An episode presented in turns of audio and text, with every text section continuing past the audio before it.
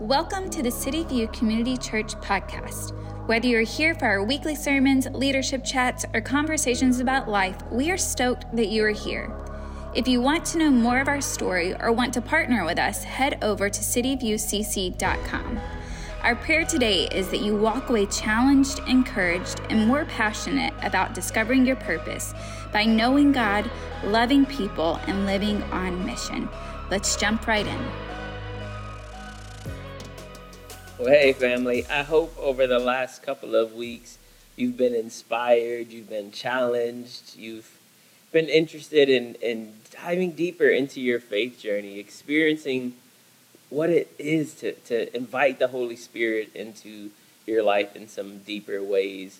And this series has been a real challenge for me and a challenge, and it's, it's been amazing to watch the conversations and watch how so many of you are starting to take those deeper steps and and take this as a as an opportunity for you to connect with the Lord in in a new and a deeper way. And so I, I'm so excited about it, and I honestly believe that this month that we've been carving out time to actually talk about the Holy Spirit. Many of you hearing this for for the first time, I believe it's going to be one of those monument marker months, a, a time when we look back and and go, man, the Lord was up to something serious there, and and hearing so many of you already the stories of, of how the Lord's challenging you and, and what you're seeing happening, I, I believe it's going to be uh, just incredible to see what this next season looks like for all of us. But just as a reminder, as we're as we're diving into this, last week we started talking about how do you know that the Holy Spirit is active in your life, and you you saw this note, and it's I thought it was important for us to go back to it that when the Holy Spirit is active in your life, the evidence will be the fruits and the gifts of the Spirit. Last week we talked about the fruits of the Spirit, and if you missed that, you can head over to YouTube or Facebook and uh, podcast, anywhere. Anywhere you want to go, we, we have that conversation available for you there. But today I want to talk about the, the gifts of the Spirit, one of the parts that confuses people the most and maybe causes the most amount of tension in our faith journey and our belief systems and, and all of the things that we, we kind of navigate there. And so as we jump in, I want to ask you just a really important question. Have you ever had somebody in your life that was extremely difficult to buy a gift for?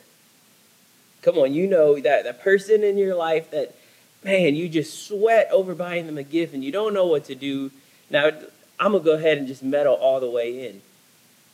Are you sitting next to the person right now? If are, just like raise your hand if you're sitting next to them and you just look at them and let them know, hey, it's you. You're the one. And the reason why I can even talk about this is because I am one of those people. I'm extremely difficult to buy for. And it's not because I'm like overly picky or just rude about gifts. The, the reality is, I don't really require a whole lot of stuff. So when there is something that I want, usually I just go and get it, right? Like I just go get what it is that I want because it's rare that I'm like, oh my goodness, I got to get this, whatever it is, right? But the other part is that I have really, really bad luck when it comes to special gifts. It's just like, it's terrible luck.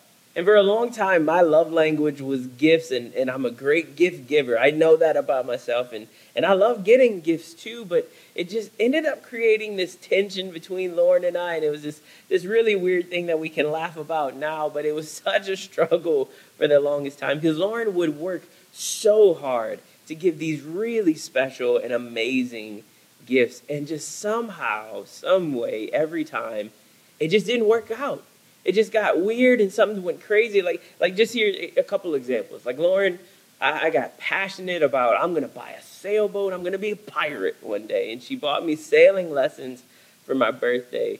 And I realized on the very first class that I am meant to captain a ship, not sail one. Like I am meant to wear the big hat and just direct people, but I have no idea what I'm doing, and I was terrible at it, and it was not fun. It was miserable, and so it was a three part lesson, and I literally went to one that said, No, I'm out on sailing. I'm not going to do that. it was it just didn't work out. And another time I was I was fired up. I want to I want to learn how to play the violin. I've taught myself how to play guitar and piano and drums and bass, and I'm going to teach myself how to play violin. Well, I don't know if you've ever tried it. It's really hard. And I, I taught myself one song on there, and it took forever to do it. And I realized the only way for me to learn how to play violin is to actually go and take lessons. Well, ain't nobody got time for that. So I didn't go and do that, so that gift didn't work out. Then I was all fired up. We moved to a, a beach city. I've always wanted to have one of the little the little spike ball nets where you can play spike ball on the beach. I've always loved that idea. We got too old to play volleyball all the time, and so spike ball is the perfect opportunity. Well, all of my friends got old and they don't want to go play on the beach anymore. If they actually do go to the beach, all they want to do is sit down and watch the children not drown. I don't know what the problem is. I don't know what's wrong with my friends. I just wanted to play spike ball. Didn't work out. Finally, the last one is she bought me surf lessons because surfing on the West Coast is very different than surfing on the East Coast, where I learned how to surf. And so I go for my very first lesson, and many of you know the story. Hour in, I get my kneecap sliced open by a stingray, and I just keep surfing, just attracting jaws to come and bite my leg off, and I'm bleeding when I get out the water. It's just bad luck after bad luck. So she's given up. At this point, it's like, hey, you know what you're gonna get? You're getting socks and underwear, and you're just gonna have to enjoy it, right? Like it's just this challenging thing. And as I was thinking about gifts, I started looking up some, some research around gifts, and the gift giving industry is actually exploding and it's still growing like crazy. But one area is growing more than all the other ones. And I bet you could probably guess what it is it's gift cards. Gift cards, in the next three years, it's anticipated that that industry will be worth 1.4 trillion dollars. Gift cards alone, not just gifts, gift cards, 1.4 trillion with the T. Now, why is that the case? Because it's the easiest way to give a gift without messing up. It's the best way to give them something instead of the, the risk of giving them a gift that they may not want or, or getting their kneecap sliced open by a, a, a land shark or something crazy, instead of giving them something that isn't going to pan out, it's easier to just give them a gift card to somewhere you know that they're going to love, somewhere they're going to enjoy, a restaurant or, or, or coffee or a clothing store. It's easier to give them something that's less risky, like a gift card, than it is to risk being embarrassed or giving them the wrong thing. Some of you know where I'm going with this. Look at this on the screen. For many people, a faith journey without the gifts of the Spirit seems easier because it lessens the chance of embarrassment or confusion. You hear things like, well, well Danny, Danny, I, I heard about this church that they did this kind of like weird, they did this stuff. And man, I, I went to a church one time where, where people were doing this, and, and it just was, I don't know if I can invite a friend to church if, if there's a chance that something kind of crazy like this is going to break out. And I just don't know. It's easier to have this faith journey without the risk of the gifts of the Spirit. And many times this is what happened. And, and look, I'll just, I'll pull back the curtain, and this may get me in trouble with some of the people who, who, uh, who know me well, but man, I'll just be honest. Like we grew up in a church culture that seemed to be more in love with the gift of the Spirit, the gift of the Spirit, than they were in love with Jesus. That's that's a harsh statement, but that's kind of what it felt like. Like there was just so much emphasis on the gifts of the Spirit. And I was like, well, wait a minute, wait a minute. Can we talk about Jesus? Can we talk about like a relationship with Him? And, and so it created this real tension point for Lauren and I when we were starting the church because we, we went from a very gift heavy kind of environment to one that was less about the gifts of the Spirit and more about connection with Jesus and more about the, the practical side of your relationship and a, and a lot less on the gifts of the Spirit. And there were, there were pros and cons to both.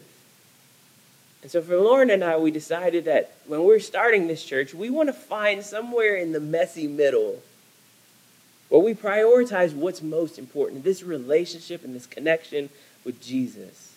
But we also realize that a church that's not empowered by the Holy Spirit with both the fruits and the gifts will be limited in our effectiveness of reaching the mission of Jesus. We'll be limited because we aren't fully tapping into the power that's available to us when the Holy Spirit is active and alive and free. And so what we try to do is we try to balance this, this tension within the church where there's freedom for the Holy Spirit to move, but we also create on ramps where, like this series, you can understand what we're talking about, understand what's going on, not just walking into the room and, and us using this language and you're like, what are you talking about?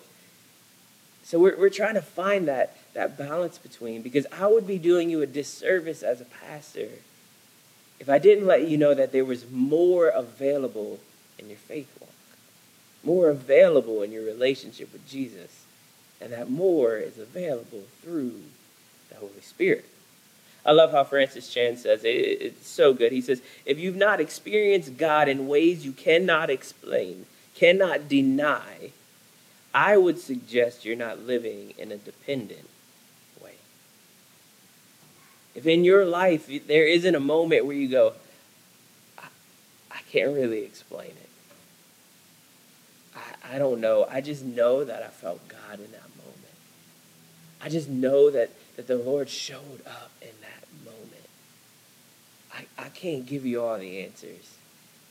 Francis Chan would, would challenge you and say, if you haven't had a moment like that, if you haven't had several moments like that, there's a chance that you're not as desperate and dependent on God as you might think you are. And so it's a challenge for us to, to lean in because when, when Jesus described the Holy Spirit, he said, You will receive power to be my witnesses. Jesus told him there's a, a power that was coming to him after he left, after he ascended into heaven, a power that would not only comfort them, but would complete the equipping for the mission. It would complete the equipping. It wasn't just had a head knowledge about him. It wasn't just teaching the same things he taught. It wasn't just trying to live out the values that he lived out, but there was a completion that was found through the Holy Spirit. And when the Holy Spirit came, when they were baptized in the Holy Spirit, the power within them ignited and exploded and it began to multiply. They saw the miracles that Jesus was doing happening through them and they saw people coming to faith and they saw this commission to go out into the world and spread the gospel. They saw it actually happening. And it went from 120 of them in an upper room to 3,000 within a day. And the number just kept growing and growing and growing. So, what are the gifts of the Spirit? 1 Corinthians 12, Paul writes a lot about the gifts of the Spirit. So we're going to be reading a lot of his his text about it in his, his letters. 1 Corinthians 12, verse 4, he says, There are different kinds of spiritual gifts, but the same Spirit is the source of them all. There are different kinds of service, but we serve the same Lord. God works in different ways, but is the same God who does the work in all of us. A spiritual gift is given to each of us so that we can help each other. So there's two foundational things about the spiritual gifts that I want you to understand. The first one is this that spiritual gifts are given to each of us. They're not some super special holy people that get, get a gift and you don't. Well, you didn't pray a prayer a certain way, so you, they got the gift and you don't. No, no, no, no, no. Spiritual gifts are given to each of us. My gifts is different than your gifts, and your gifts are different than my gifts. Why is that there? It's because we were all called to the same mission to go out into the world and make disciples. We are given the same mission to connect people with Jesus. And so each of us are deposited with these gifts, these gifts of the Spirit. The second part is spiritual gifts are given to help each other. They are not there for profit, they're not there for fame. They're not there for making ourselves look better. They're not there for us to highlight how great this gift from the Spirit is within us and how less it is in you. That's not what they were intended for. They were given to each of us for the purpose of helping and equipping and edifying and encouraging one another as we grow in our pursuit of Jesus. But here's the problem one of the, the prevailing mindsets within our culture and, and even in the Christian culture is this idea well, why do I need a church? I can just follow Jesus on my own. I don't need to go to church. That's just an institution. That's that's flawed people. That's just there to take my money. And that's just there for the corruption. And there's bad things that happen. Paul makes it abundantly clear in, in verses 12 through 27. He describes us as one body, the body of Christ. We're all working together. We're called together. He makes this joke. He, he says, Can the foot look at the head and say, Well, I don't need you? Can the eye look at the hand and say, Ah, you're useless. I don't need you. I'm going to do it on my own. But somehow in our, faith journeys, we think, well, because we don't like how that happened there, we don't like what's going on there, and this situation happened to me there, then, then I'm out on all this church stuff. I'm out on the body of Christ. It's just me and Jesus, and that's all I need. Paul would say, You're crazy. We were never created to do it on, the, on our own. These gifts were there for us to help each other because guess what? You can't do all of them. Not everybody is going to have all of the gifts. There's not some superhuman Christian that just all of these gifts at the same time and they don't need anybody else. You know who that was? It was Jesus. You know what he did? He was with people. He was in relationship with them. He continues in, in verse 18. He says, But our bodies have many parts, and God has put each part just where he wants it. Verse 25, this makes for harmony among the members so that all the members care for each other. If one part suffers, all the parts suffer with it. And if one part is honored, all parts are glad. All of you together are Christ's body, and each of you is a part of it. This is why having a church family is so important. It's not so you can come and, and sit in the room or watch online and, and hear a 30, 32 minute long sermon and go, okay, I got my Jesus for the week. It's not so you can sing some songs from a killer band and, and, and be able to have a moment where you feel goosebumps and it's all over for the week. Like, that's not what it was for. The body of Christ is there so we can equip and encourage one another. Your faith journey is not a solo sport. I'm sorry. There are people on Instagram that will tell you you don't need anybody else. All you need is Jesus. But the model that we see Jesus himself, the Son of God, chose to do life with flawed people, to pour into them, to have the gifts there shared together. He created it a certain way for us to do this together. So Paul reveals to us in his writings that there are, there are three types of spiritual gifts. The first one is ministry gifts. Ministry gifts. Ephesians 4 11 through 13 says, Now these are the gifts Christ gave to the church the apostles, the prophets, the evangelists, the pastors, and the teachers. Their responsibility is to equip God's people to do His work and build up the church, the body of Christ. This will continue until we all come to such unity in our faith and knowledge of God's Son that we will be mature in the Lord, measuring up to the full and complete standard of Christ. So those five ministry gifts, you'll see it on the screen in your, in your notes. Apostles, prophets, evangelists, pastors, and teachers. Just very, very quickly, just so you have a, a general understanding of these gifts. The apostle is someone who, who leads and starts churches, starts ministry. They, they are the ones who go and, and activate a, a body within a certain community. The prophets, they bring a, a unique word from the Lord for the body and to the body. Evangelists, the best way I would describe them is that they are they're uniquely gifted to go out and bring those who are far from the Lord in. They call out. They they are they are preparing the way. They are bringing them in. But then there's the gift of of pastors. Pastors are those who who care for the people. Many times an evangelist is someone who can get people in but the idea of like sitting at coffee with them and, and like digging into their lives and, and caring for their needs is like, well, I just want to invite them and get them in. Pastors are there to, to care and, to shepherd and, and to build that connection. And then there's teachers. Teachers who, who share knowledge and wisdom from the word to the body. They're teachers.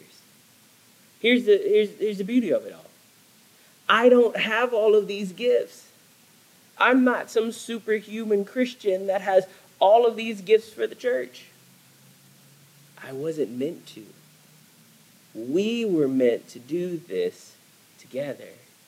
That's the beauty of the body of Christ within the function in the picture of the church. We're doing this together. I have gifts and you have gifts, and together we edify, we equip, we encourage the church. You see, while not everyone is called to be a pastor inside the church, you are called to be a pastor in your circle of influence. You were called, you were commissioned to produce fruit. And the fruit that Jesus would describe was you being an activated disciple maker. You going out into the world and making disciples.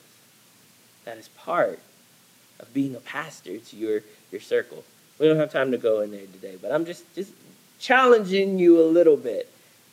Some of you go, Well, I don't have those gifts because I'm not called to be in ministry in the church. Yeah, it's not just within the church, they they function in other ways. So, what's the next set of gifts? The next set is number two the manifestation gifts. Manifestation gifts. And you're like, man, man, what? What are, we, what are we talking about here? The manifestation gifts represent the, the work that God does through the life of a believer in a given situation that demonstrates supernatural power. Demonstrates supernatural power. What are these? Paul says it this way in verse 7. A spiritual gift is given to each of us so we can help each other. To one person, the Spirit gives the ability to give wise advice. To another, the same Spirit gives a message of special knowledge. The same Spirit gives great faith to another. And to someone else, the one Spirit gives the gift of healing. He gives one person the power to perform miracles and another the ability to prophesy. He gives some else, someone else the ability to discern whether a message is from the Spirit of God or from another spirit. Still, another person is given the ability to speak in unknown languages, speak in tongues, while another is given the ability to interpret what is being said. It is the one and only Spirit who distributes all of these gifts. He alone decides which gift each person should have. Now, here's the deal there's, there's a lot of confusion when it comes to the Holy Spirit. These are the gifts, the manifestation gifts, that cause the most amount of trouble within religious circles, within people's understanding of the Holy Spirit. And so I just want to take a little bit of time to kind of walk through what these look like so that there's a little clarity for you when you read them in the scripture or you, you hear someone talking about them, you understand what is being said here, what these gifts are that can cause so much tension and confusion. So we're going to hit these super quick, but the nine manifestation gifts of the Spirit. The first one is a message of wisdom message of wisdom. It's a divine answer or solution for a particular event. The Lord gives this like supernatural wisdom on how to, to handle a certain situation. The second one is a message of special knowledge, knowing something specific without knowing by natural means. Many times you see this happen, like you're, you're praying with someone and the Lord gives them a, a message of special knowledge where they, they're able to tell you something about your life that maybe no one in the world knows. I've seen this happen hundreds of times where the Lord gives special knowledge and is able to use someone to, to speak to you hey, that thing that happened in your childhood, the Lord wants you to know that He loves you, that it wasn't your fault. Like it, this ability to know something that there's no way they would otherwise know it other than the Lord. Number three, faith. Well, don't we all have faith? Yes. But there are some moments and some people who have this gift where it's this supernatural impartation of belief or confidence for a specific situation. This faith that challenges everyone in the body, even leaders sometimes. This is someone in the church that has a supernatural gift to say, the Lord is telling us we need to move forward with this, even if there's hesitation on the other part. It's encouraging and stirring up faith within the body. Number four, gifts of healing. This is a, a supernatural moment of divine healing. I think most of us can kind of understand that. Number five, perform miracles. It's when there's a divine intervention that alters the natural. There's some people that have the gift that they, they perform miracles and they do things that we read about in the Bible, and those things are still happening They're happening in some pockets within America, but in the world around us, I can tell you in, in my trips to Africa, I have watched, man, miracles right in front of me happen in ways that it is, it is only supernatural. Like the presence of God is moving in those ways. Fortunately, in America, it seems like we have so many distractions and confusion that, that we don't see as much of that as we should. But, but it's still available in there. Number six, the gift of prophecy. It's a message of encouragement from God to a person. It, it, it is one that is filled with edification, exhortation, and comfort, challenge. This, this word of, of prophecy to someone from God. Number seven, a discerning spirit. It's this awareness of demonic presence in a person or a place. It's the ability to go, wait a minute, wait a minute, wait a minute. This is this is not the Lord. There's another spirit here. Uh, I've, I've known a handful of people in my life that have this gift that they understand, and, and they have a unique gift to, to handle demonic forces. Um, even though we're all called to be able to handle that, there are those who have a special ability to discern spirits. Number eight, speaking in tongues. This is one that we hear about a lot. It's, it's a message from God in a language that's unknown to the person. You, you're speaking in tongues, you're speaking in a language, you're speaking in a heavenly language, or, or sometimes even a language of, of the world, uh, just a different dialect somewhere. And you're, it's from the Lord through the person. Um, and number nine, interpretation of tongues, interpretation of this unknown language that shares the intent of the message in tongues. There have been services that we've been a part of where the Lord speaks through someone in tongues, and it just kind of like the room silences and they speak, and it's a word from the Lord, and then someone else in the room interprets what the Lord was saying to the church at that time. It's, it's uh, when it's done in order, it's a really powerful moment. Um, but it's definitely something that has to be done in, in order. But here's a, here's the problem. The issue with many of these gifts, with these manifestation gifts, is that oftentimes they're the ones that are sensationalized. They're the ones that are overemphasized. They're the ones that are emotionalized. I don't even know if that's a word, but we're going to say it. They, they, there's this extra emotion that tr- almost mimics what the Spirit is trying to do, but it's not actually the Spirit. And Paul gives an important warning to those who overfocus on these gifts. He says, So you should earnestly desire the most helpful gifts. But now let me show you a way of life that is best of all. If I could speak all the languages of earth and of angels, but I didn't love others, I would only be a noisy gong or a clanging cymbal if I had the gift of prophecy, and if I understood all of God's secret plans and, and possessed all knowledge, if I had such faith that I could move mountains but didn't love others, I would be nothing. If I gave everything I have to the poor and even sacrificed my body, I could boast about it. But if I didn't love others, I would have gained nothing. Listen, I have, uh, this, this is pulling back the curtain again, I've I have watched people have a, a moment with the Lord in the altar and they're they're going crazy and that same person get up and, and leave that service, walk into a business meeting after a church service, and be the most heartless, dishonest, disrespectful person in the world. I just got to be real with you. I would argue what happened to that person in that moment was more emotionalism than it was actually the move of the Spirit. But I am not God, and I don't sit on the throne of judgment to determine that. But what I can tell you is this that the gifts of the Spirit become empty of spiritual impact without the fruits of the Spirit.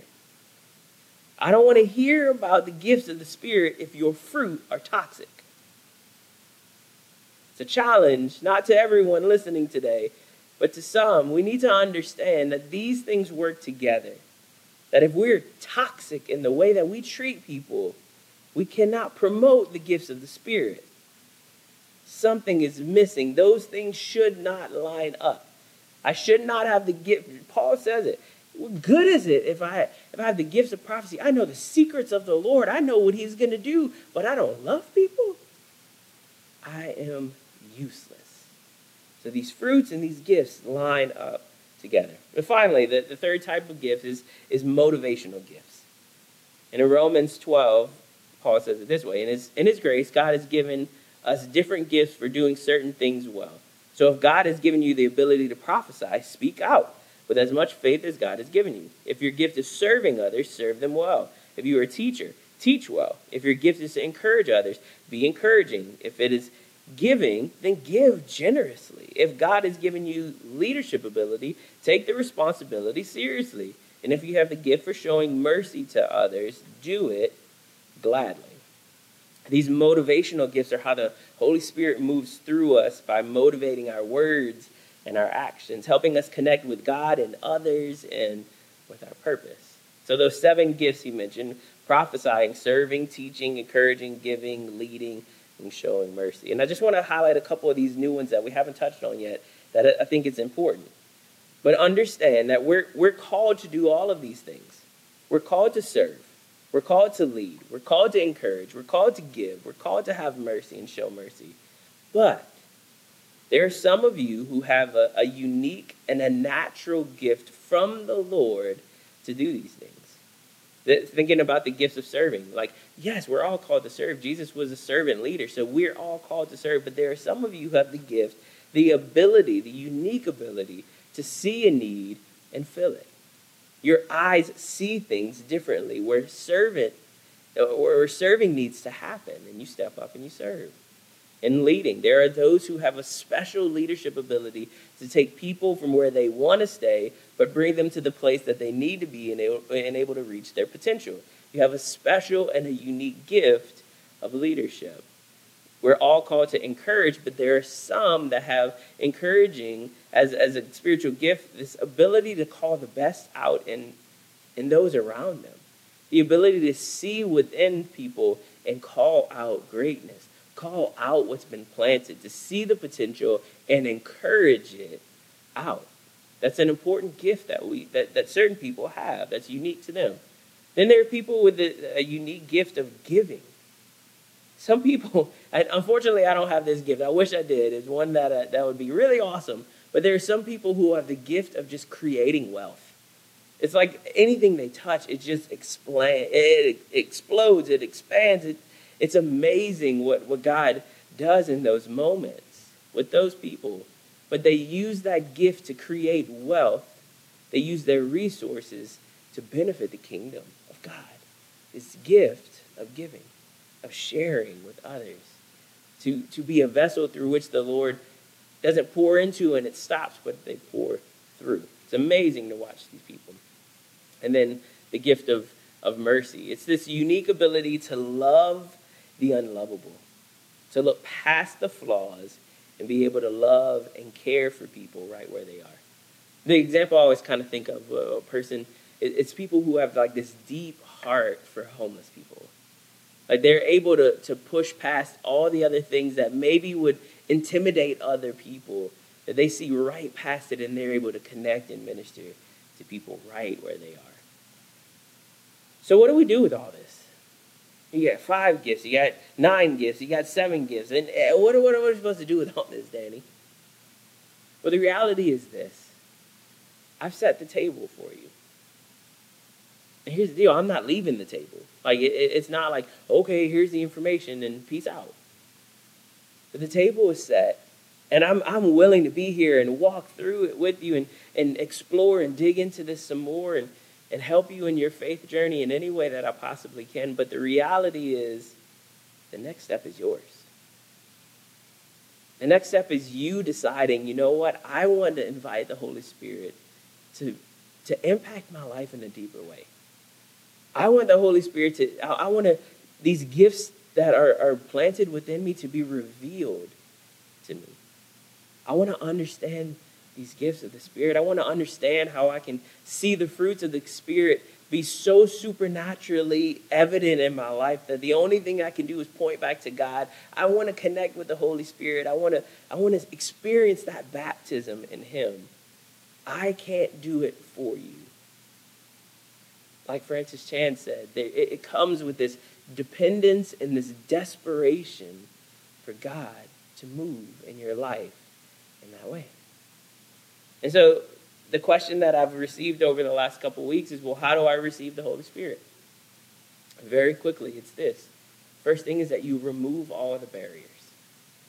Remove all the barriers. Ask the Lord to remove those thoughts, those, those habits, those, those strongholds within your heart and your mind that are, that are sympathetic towards sin, that are allowing sin to stay in your life because you think it's some kind of protection mechanism from the things that could happen in life. Removing the barriers, those things that would hold back the Spirit from fully having access to every area of your life. It isn't just, oh man, I feel bad because I did this thing I know I wasn't supposed to do. It's turning away. It's surrendering it completely and saying, God, come in and remove all the barriers. The second thing is simply request. Request the gift of the Holy Spirit. There's no special words or special prayers or some chant you have to do. It's just simply saying, Holy Spirit, I want you to show yourself in my life. I want to experience this baptism into this deeper connection with you. Just a simple prayer Holy Spirit, I want you to be active. I, I, I want to take this deeper step. I want you not to just be in my life, but be empowering my life. And the third thing is just receive him by faith. Receive him. Push past the doubts and believe that there's more available to you, and the Lord is ready to share it. Peter says it this way in Acts. Peter's words pierced their hearts, and they said to him and to the other apostles, What should we do? As Peter was preaching about the Holy Spirit, and Peter replied, Each of you must repent of your sins and turn to God and be baptized in the name of Jesus Christ for the forgiveness of your sins. Then you will receive the gift of the Holy Spirit. This promise is to you, is to your children, and to those far away, all who have been called by the Lord our God. Do you know who those who are far away is talking about? You. You are the ones that in this moment as the Holy Spirit was speaking through Peter, he says there's, there's a group of people who are far off. That this promise of the Holy Spirit is for them too. It's for you. So the last step and, and inviting the Holy Spirit to receive the baptism of the Holy Spirit is that you simply make room for Him to show up. So next Sunday is, is Worship Sunday. It won't be online, it, it won't be something that we can replicate here in this moment. But I want to challenge you to leave your house and to show up in this room next Sunday. We're going to carve out space. We're going to make room for the Holy Spirit to move. We're going to make room for, for the presence of God to meet us right here where we are. We're going to share and, and songs together. We're going to take communion together. We're, it's, it's going to be this moment where we're carving out space in our busy weeks and our busy lives to say, Holy Spirit, you are welcome, you are invited, and we are ready for you to show up. I want you to be here because I believe that as you pray with our prayer team, as you, you experience what God is wanting to do in the room, that you will, you will sense something that is different than you've ever experienced before. So the challenge is this start making room in your heart now.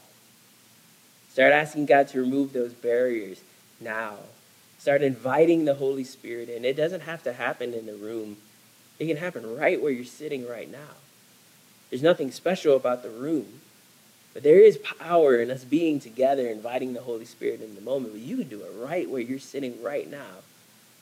Can turn some worship music on and say, Holy Spirit, meet me right here. I, I want to remove the barriers. I'm requesting you to come in. I'm inviting you to come and speak through my life and empower me in a way that only you can. Holy Spirit, I'm making room for you. Would you meet me right here? And as you do that, I believe the Holy Spirit will show up. Let's pray. Jesus, you have shared so much with us, and, and we've, we've navigated these gifts, and we've talked about the fruits, and we've talked about the Holy Spirit. And now at this point, Lord, the, the thing that we need to do is we need to get out of our heads and we need to open our hearts. So, Jesus, I pray right now in this moment that you would open our hearts to receive more of your Holy Spirit. Open our hearts to, to hear what it is that you're speaking. Jesus, remove the barriers that are holding back the Holy Spirit from being even more present in our life. Remove those thoughts, remove those strongholds, remove those, those places that, that we're holding on to things that you want access to. Holy Spirit, we, we ask you to come and meet us in this moment. Would you speak through us? Would you begin to empower us? Would you move in our hearts? And we receive you with faith, standing on the promise that you were not meant just for the disciples then, but you were meant for us now. We receive you. We believe that you are, you are generating new works and new gifts and new things in our life that we couldn't even imagine, that are above and beyond what we could ask or imagine. Holy Spirit, meet us now. We pray all of this in the strong and the mighty name of Jesus. Amen.